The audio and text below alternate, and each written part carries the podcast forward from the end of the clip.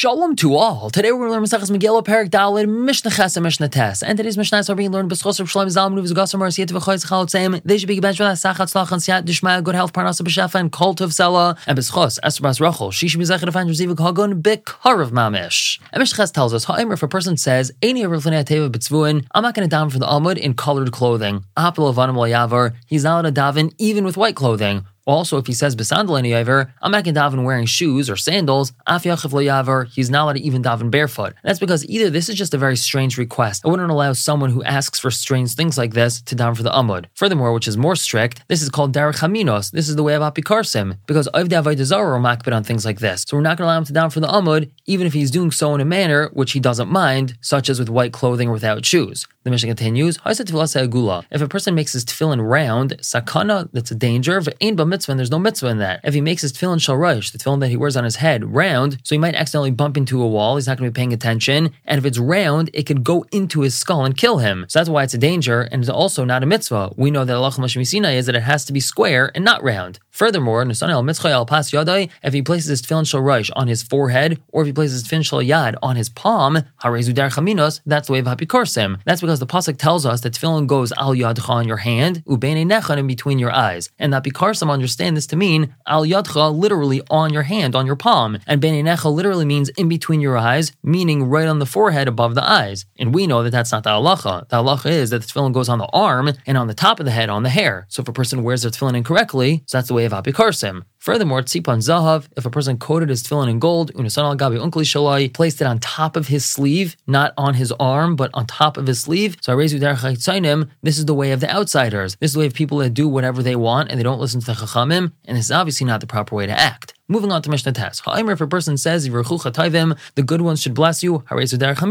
that's also the way of Apikursim, because this implies that Hashem is only for the good ones and not for the bad ones. But we know that everyone's included in Am Yisrael, and Hashem cares for every single person, even those who are not so good. The Ketairos in the base of Mikdash included a spice called chelbana, which was really terrible smelling, and this symbolizes that even Rishayim, even people that don't do such good things, are included in Am Yisrael. So that's why this person is considered not Bikaris if he says.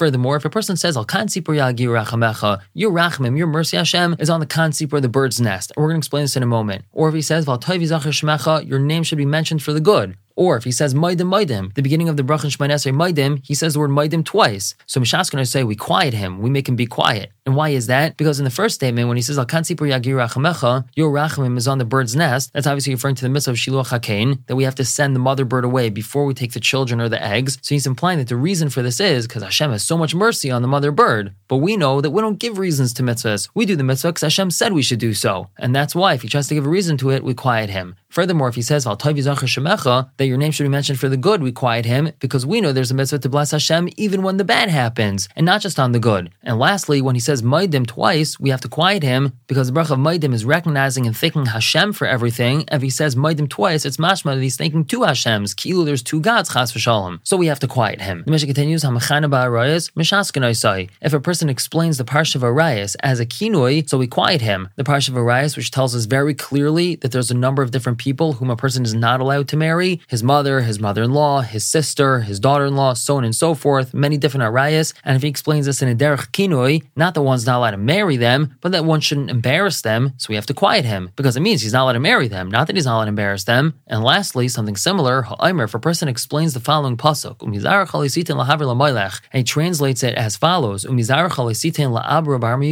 don't marry off your child to a non-Jew, we quiet him very strongly, that's because that's not what the pasuk means. The pasuk means don't give one of your children over to Molech, which is a type of Vaidazara, and it does not mean don't marry your child off to a non-Jew. There's a separate pasuk and a separate Isser talking about that, but this pasuk is not talking about that. So if he translates his pasuk like that, we have to quiet him very strongly. We're going to stop here for the day and pick up tomorrow with the last Mishnah of the Masechta and the first Mishnah of the Maseches Moed Katan. For now, everyone should have a wonderful day.